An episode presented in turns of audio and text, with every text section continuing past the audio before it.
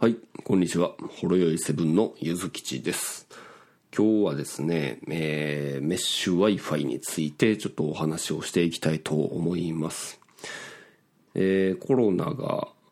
流行する中、皆さんのお仕事って結構変わってるんじゃないかなと思ってるんですけれども、まあ主にオフィスワークの人とかっていうのは結構テレワークとかに移行するような流れになってるんじゃないでしょうか。で、私の職場も、まあ4月5月、まあ6月序盤みたいな感じで、まあ私言うても外勤なんですけど、外回りなんですけれども、まあどうしてもテレワークせざるを得ない時期があったんですよね。で、まあ言うてもそのお家でまあお仕事をするってやっぱ環境を作るの超面倒くさいですよね。あのメインメイン会でちょろちょろ言ってましたけど、なんかいろいろ快適なものを取り揃えたりっていうところをまあいろいろ考えてはいたんですけれども。はい。まあで、そんな中でやっぱり一番ちょっと気になったっていうのが、やっぱりその Wi-Fi の部分やったんですよね。で、私の家はちょっとあの2階建てなんですけれども、で、無線のルーターがまあ1階のリビングにあるんですね。で、仕事場として選んだ部屋がちょっと2階のその、もう直線距離で言ったら一番ルーターから遠い距離にある場所にパソコンを置かざるを得ないっていうことでですね。で、まあそこで、まあ仕事をしてたんですけど、まあふとね、あの、まあ iPhone とかで、まあ動画とか見てるとですね、やっぱり動画がプツプツ切れたりするんですよ。で、まあ中継機とかは、あの、持ってたんですね、無線 LAN の。まあ、それを指してはいるんだけれども、正直にあの中継機ってちょっとめんどくさい。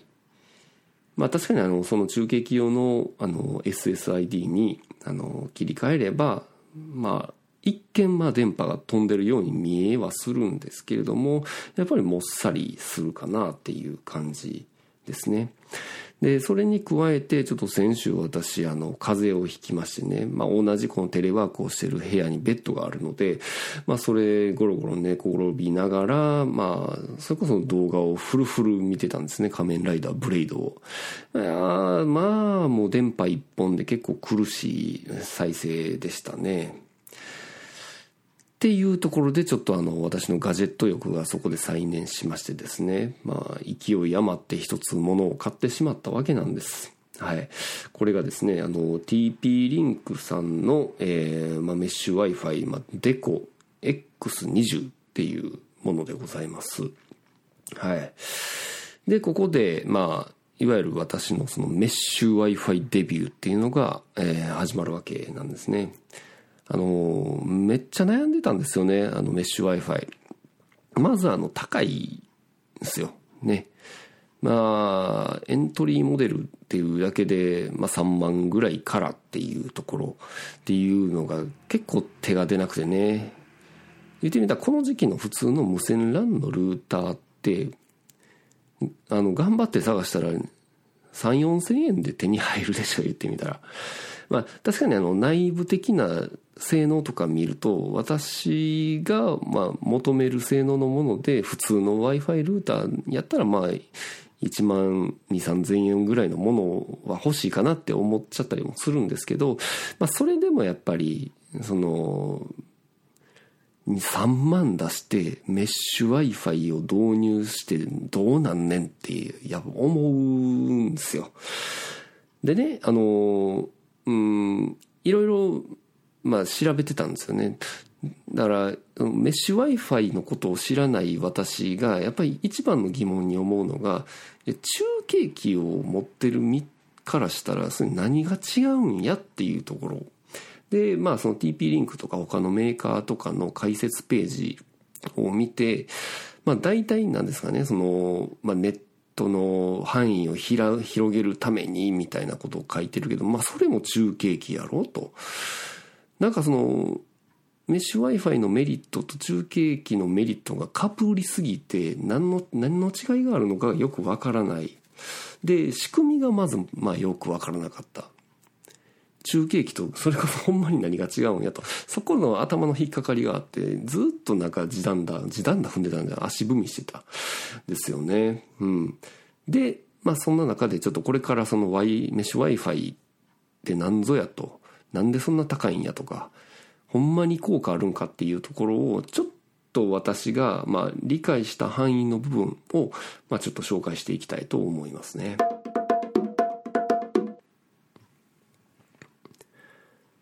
まず、ちょっとメッシュ Wi-Fi の基本について、ちょっと私がわかる限り、ちょっと説明したいと思うんですけれども、えー、まずメッシュ Wi-Fi っていうのがですね、あの、無線ルーターと、まあ、サテライトって呼ばれる、まあ、機械を複数設置することによって、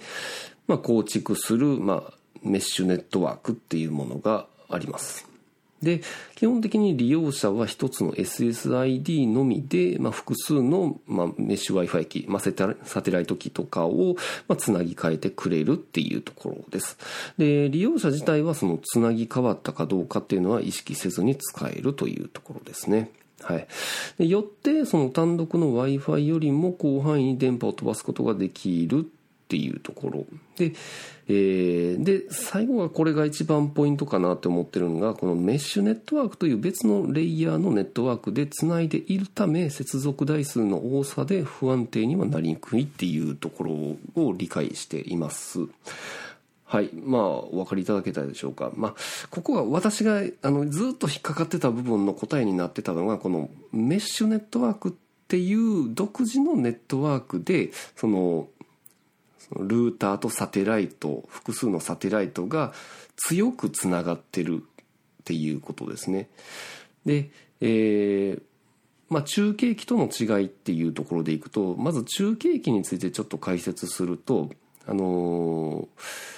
まあ、メッシュネットワークっていう専用のネットワークをつないでるんじゃなくてただあのー要は親機無線 LAN の親機が発しているその、まあ、我々がスマホで掴んでるのと同じ電波をその中継機っていう機械が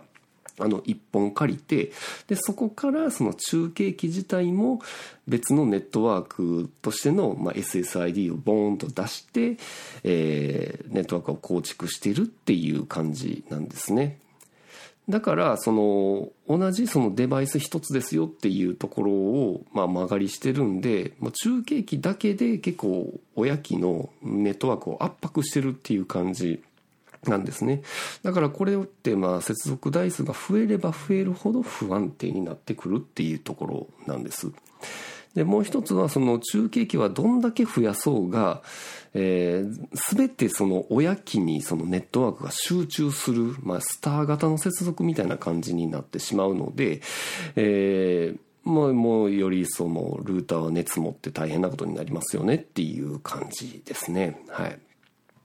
まあ結局その SSID もその中継機ごとに持ってしまっているんで、要は1階から2階に上がった時は、Wi-Fi の性質としては、あの完全に電波が途切れない限りは結構あの電波1本で粘っちゃうケースが多いと思うんです。だから大体その2階に上がったとて微弱な1階から飛ばせる親機の方の電波がそのまんま繋がったまんまになってしまうんで1階2階に上がったらその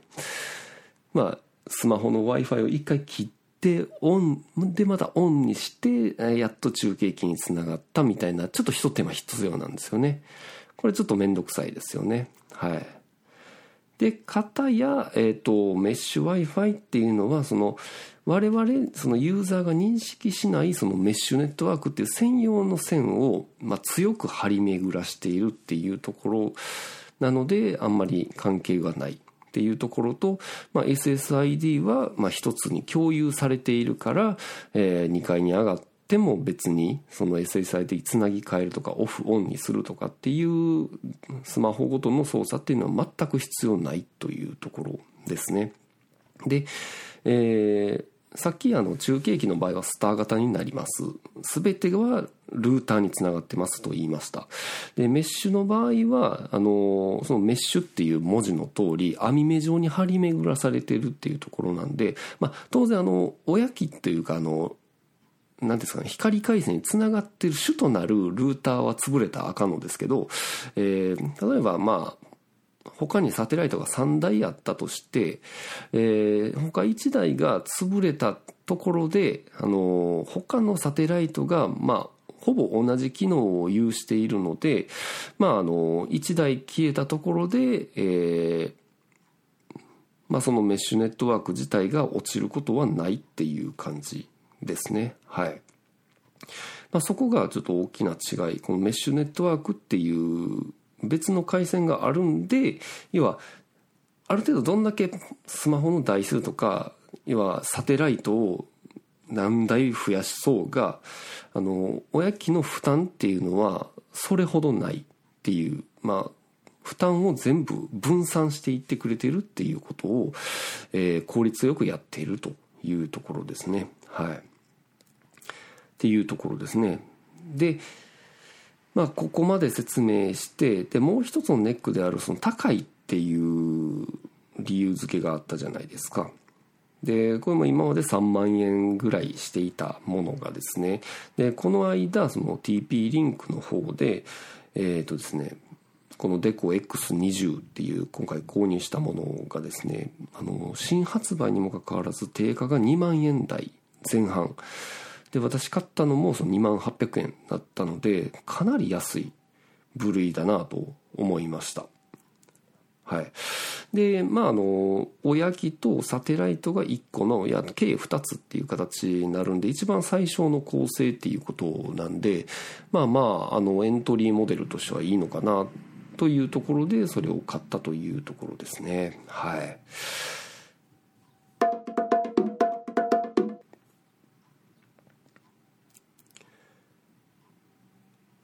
はい、えー、じゃあこのテコ X20 についてちょっと解説していきたいと思いますね。まあこれやっぱ TP リンクさんのネットワーク機器ってやっぱ安さが売りかなと思うんですけどもでもそれなりにしっかりした作りでデザインとかも結構綺麗なんですよね。で筐体の形としてはですねちょっと円筒形状のちょっとまあ若干コンパクトかな。まあ大きさで言うたらどれくらいかな。まあちょっと12センチ CD よりも、まあ二回りぐらいちっちゃめの感じで、高さがまあ10センチぐらいある感じですね。正面から見たらちょっと正方形に見えるかなぐらいの感じのものですね。それと全く同じ機械が2つ入ってるっていうことでございますね。はい。で、えー、まあ、これがですね、後ろにそのランポートが2つあるっていうところですね。で、上の方には、あの、まあ、空間が空いていて、ここで排熱してるんかなっていう感じ。で、LED ライトがその、まあ、見えないその下のところまあ、下部の方にあって、まあ、なんか間接照明的な感じで緑とか青に光るっていうような感じですね。まあ、これは一応設定によってはオフにすることはできるということでございます。で、まあ、あの、ホームページに載ってるような感じの、あの、メリットについては、まあ、Wi-Fi の資格ゼロ、シームレスローミング、えー、接続可能台数は150台以上、超高速 Wi-Fi6 超低遅延ということで、まあ、あの、ポイントとしてはこれ Wi-Fi6 対応っていうことなんですよね。これ、あの、現時点で、あの、コンシューマー向けにあの提供されている最新の、まあ、Wi-Fi の規格でございます。まあ、前はその Wi-Fi AX とか言ってましたね。で、一つ前は Wi-Fi AC ね。Wi-Fi、えっと、じゃあ、802.11AC とか AX とか。で、その、さらに前は N とか言ってましたね。それが今は6っていう風になってたというところです。あの、私がちょっとこれを買おうとしてたまあ、二つ目の理由が、あの、この Wi-Fi6 に対応してたっていうところなんです。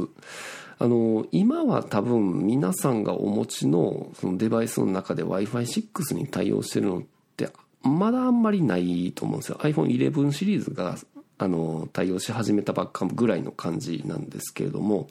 ただこれをそのルーター側でまず対応させとくっていうところに意味があると思ってて、えっと、一応 Wi-Fi6 ってあの、まあまあまあまあ早くなったっていうのもそうなんですけれどもあとはねあの消費エネルギー省エネルギーであるっていうところとかあとはまあ混雑時のまあ接続性の向上とかっていうちょっとあの付加価値があってたりします。だから言ってみたら特にその省エネルギーっていう部分は多分重要やと思ってて。だからそのルーターがちょっとお金をケチってその Wi-Fi6 に対応してないやつをまあ置いといたとしてで次にその持ってるデバイスでまあ最新のスマホを買った時にあこれ Wi-Fi6 対応やと思ったとて自宅では Wi-Fi6 でつなげられないからまあ仕方なくデバイスデバイス側はその前の Wi-Fi5 とか4とかにつながざるを得ないってことは、まあ、室内でのその消費電力がちょっと上がったまんまになっちゃうっていうところがちょっと気になるので、まあ、今後のためを思ったらその Wi-Fi6 対応してるそういう Wi-Fi ルーターっていうのは必要かなと思った次第。だからこの安価モデルなのにもう Wi-Fi6 に対応してくれたっていうところが結構いいものだなとポイントかなと思いましたねはいでえっ、ー、とここからちょっとあのまあ良かったことをいろいろ述べていこうと思うんですけれども、まずね、あの、設定めっちゃ簡単でしたね。なんかあの、私、お客さんにこういうルーターとかの設定とかをサポートしてたりするんですけど、もうここまで簡単やったらほんまに何ももうサポートいらんすよって思っちゃいますわ。えっ、とね、まあ、一応あの TP リンクさんのルーターって大体ねあの専用のアプリがあるんですよ。でデコ X20 だとしたらそのデコっていうアプリが提供されています。でそれを前はえっ、ー、とインストールしておけばねもう最初にこのアプリ立ち上げてそのセットアップの画面を見ながらっていう感じなんですね。だからこれ機種追加っていうところでいくとですね、まあ、デコを選択っていうのでまずあなたが買ったデコの機種選んでねっていうところを案内されてでまず最適な場所を探しますとか出てきてで次デコの電源を入れ LED があるく点を点滅するまで待ちますとかで、まあ、その、えーと、画面ごとに、まあ、操作していったらちゃんと勝手にあのスマホ側がそのデコを認識し始めてで次はそのインターネットとの ID パスワードを入れてくださいっていうぐらいかな。要は用意するのはそのインターネットとの ID とパスワードぐらいかなと思います。まあブリッジモードやったらもういらんと思いますけどね。はい。まあっていうような感じで多分誰でも結構設定できるかなと思います。はい。で、えっ、ー、と、あと、ちょっと驚いたのが、まあ、これは、あの、今時はもうみんなそうなんかなと思うんですけど、あの、SSID が一つって書いてあるんです。で、実際導入しても SSID って一つやったんですね。で、前、あの、持ってた、まあ、それこそこれも TP リンクやったんですけど、それの Wi-Fi ルーターは、まあ、SSID は2つやったんです。まあ、言ってみたらそのデュアルバンドでいうところのその 2GHz 帯と 5GHz 帯っていう電波が2つ同時に飛んでるので、まあ、それぞれの電周波数帯の SSID を2つ違うものを用意することができるっていう感じやったんですけど、あのデコの場合はね、まあ、こっちもあのデュアルバンドなんで、えー、SSID2 つなんかなと思ってたらなんか設定してたらなんか SSID の設定項目1つしかないんですね。あれ後でもう1個設定するのかなと思ってたらそのまま設定が終わっちゃってあれって思って。え1つってえこれえ逆にえ今どの周波数帯でつながってるか分からんやんとか。思ってていろいろ調べてたらまあまああのまあ基本仕様としてはもうこれ SSID って1つしか設定できないんですよこのデコ X20 は。で見てたらそのアダプティブルーティングっていう機能が中に入ってて要はあのどうも勝手にあの切り替えてくれてるっぽいんですね。そのだから言ってみたらその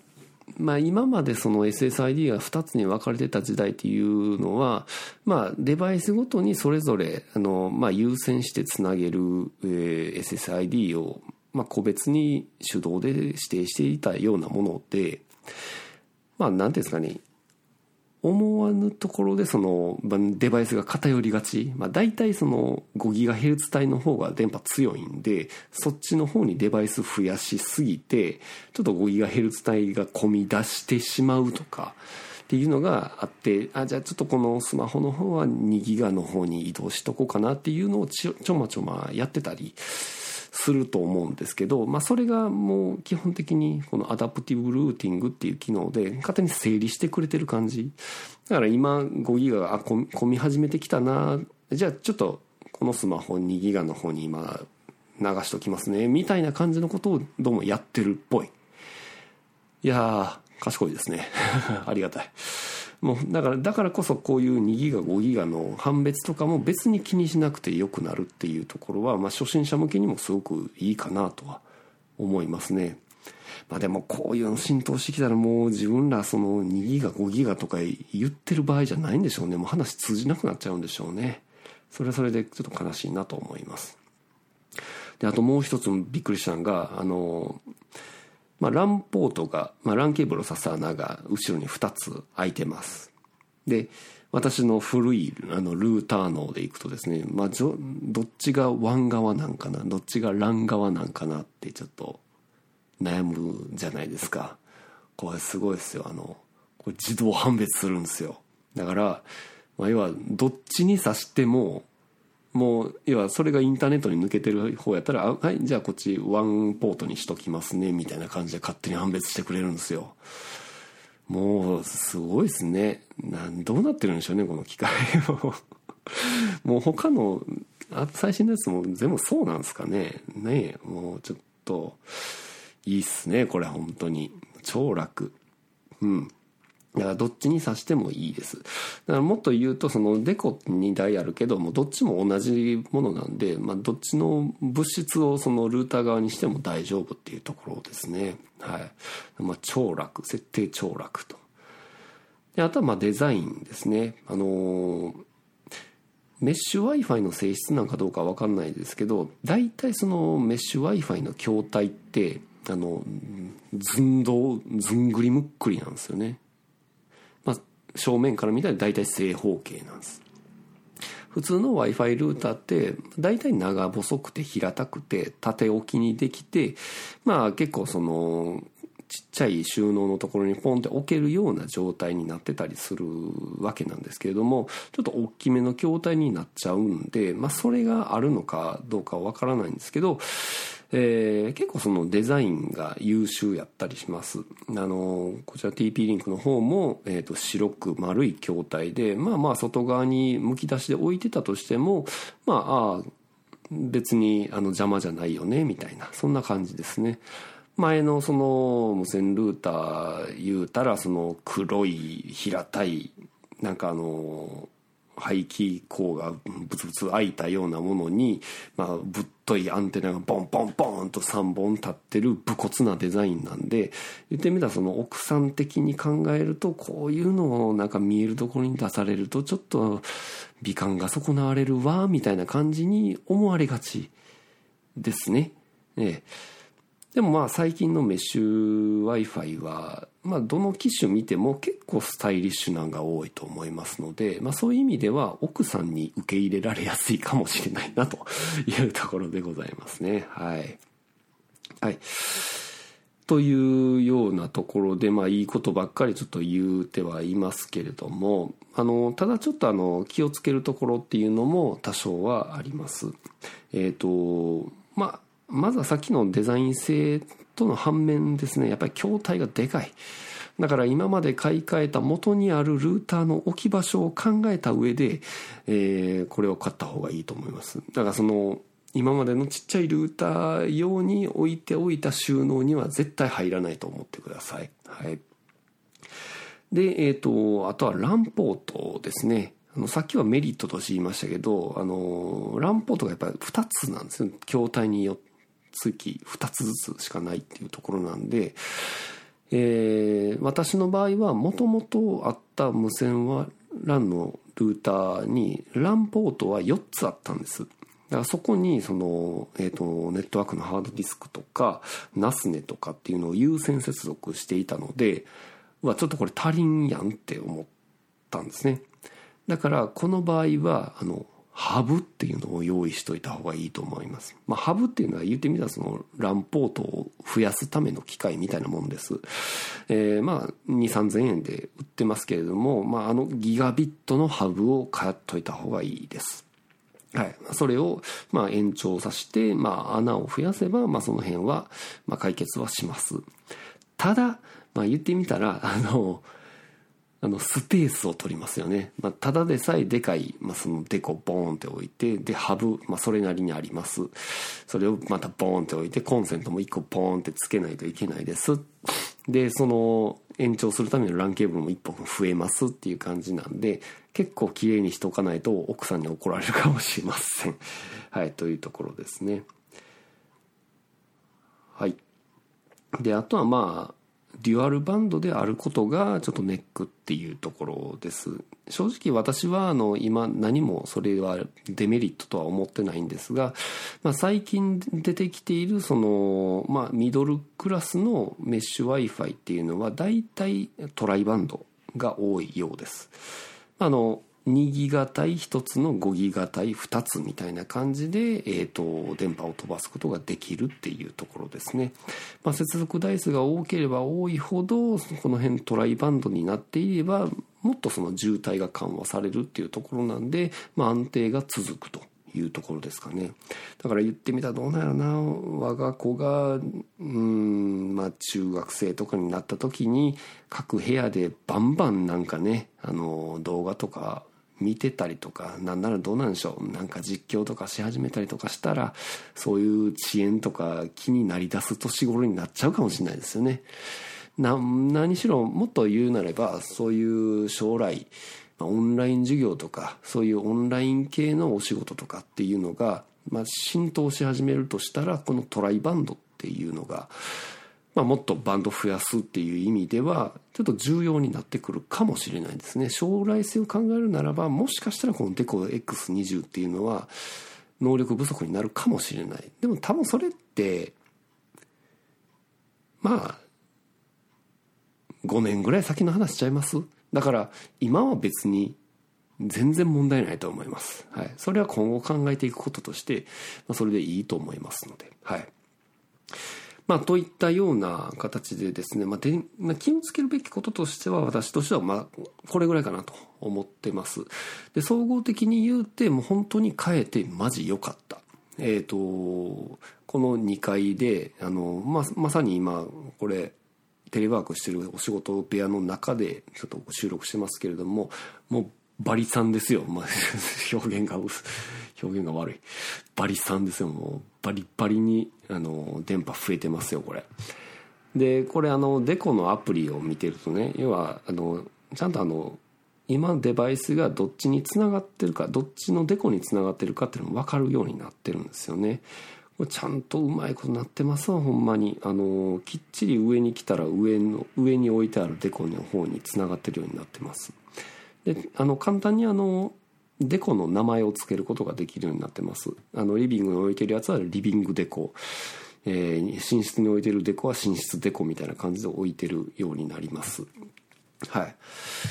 でまあこのテレワークのお部屋の無線 LAN についてもあの結構シームレスにつなぐことができるっていうところとあとちょっとこれどうかなと思ってたものが2階にねあのテレビもう1台置いててで、あとね、あの、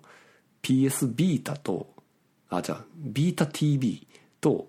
えー、まあ、Apple TV のちょっと1世代前のやつをちょっと置いてたりするんですよね。で、まあ、それを、うん、無線接続とか、あとはその、ビータ TV の方は有線接続してたりするんですけどね。まあ、たまにあの、ビータ TV の方で、あの、1階にある PS4 を遠隔操作して、あの、ゲームしてたりするんですけど、前はやっぱりあの、ブツブツブツブツつ、あの、なってたんですけど、えっと、今ね、あの、今のところ、あの、その、電波が弱くなったっていうのがなないんですよね。やっぱ結構サクサク。2階でも PS4 ができるようになりました。でなおかつそのテレテレビも有線接続しててあのどっちもレグザなんであのレグザリンクっていう機能で要は1階のレグザで取りためた番組を2階であのネットワーク介して見ることができるっていうところ。も要はこれメッシュ w i f i にしたら結構見れますね。前の中継機でやってた頃はやっぱねあの電波が弱くなると急にあの再生が落ちるんですよ。超絶ストレスでこんなん見てられへんわっていう感じだったんですけどこれもちゃんと見れる。早送りもちゃんとできるからこのメッシュネットワークの強さってやばいなってちょっと思いますね。だからまあ一昔前この2階建てでそのネットワーク構築するってなったらなんか壁の中にその LAN ケーブルを這わせて、まあ、コンセント穴にその LAN ケーブルの穴も追加してみたいなことをちょっとやってたんですけど、うん、正直もしかしたらもういらんかもしれないですね。うん。メッシュで十分かもしれないです。まあ、これがちょっと鉄筋コンクリートになるとどうなるかっていうのはちょっと興味はありますけれども、まあまあ、あの、普通の木造2階建てであれば、まああの、デコ X20 で十分なんではないでしょうか。はい。ということで、私の答えとしては、木造一戸建て、2階建ての、えー、方は絶対メッシュ Wi-Fi にすべきです。以上です。ありがとうございました。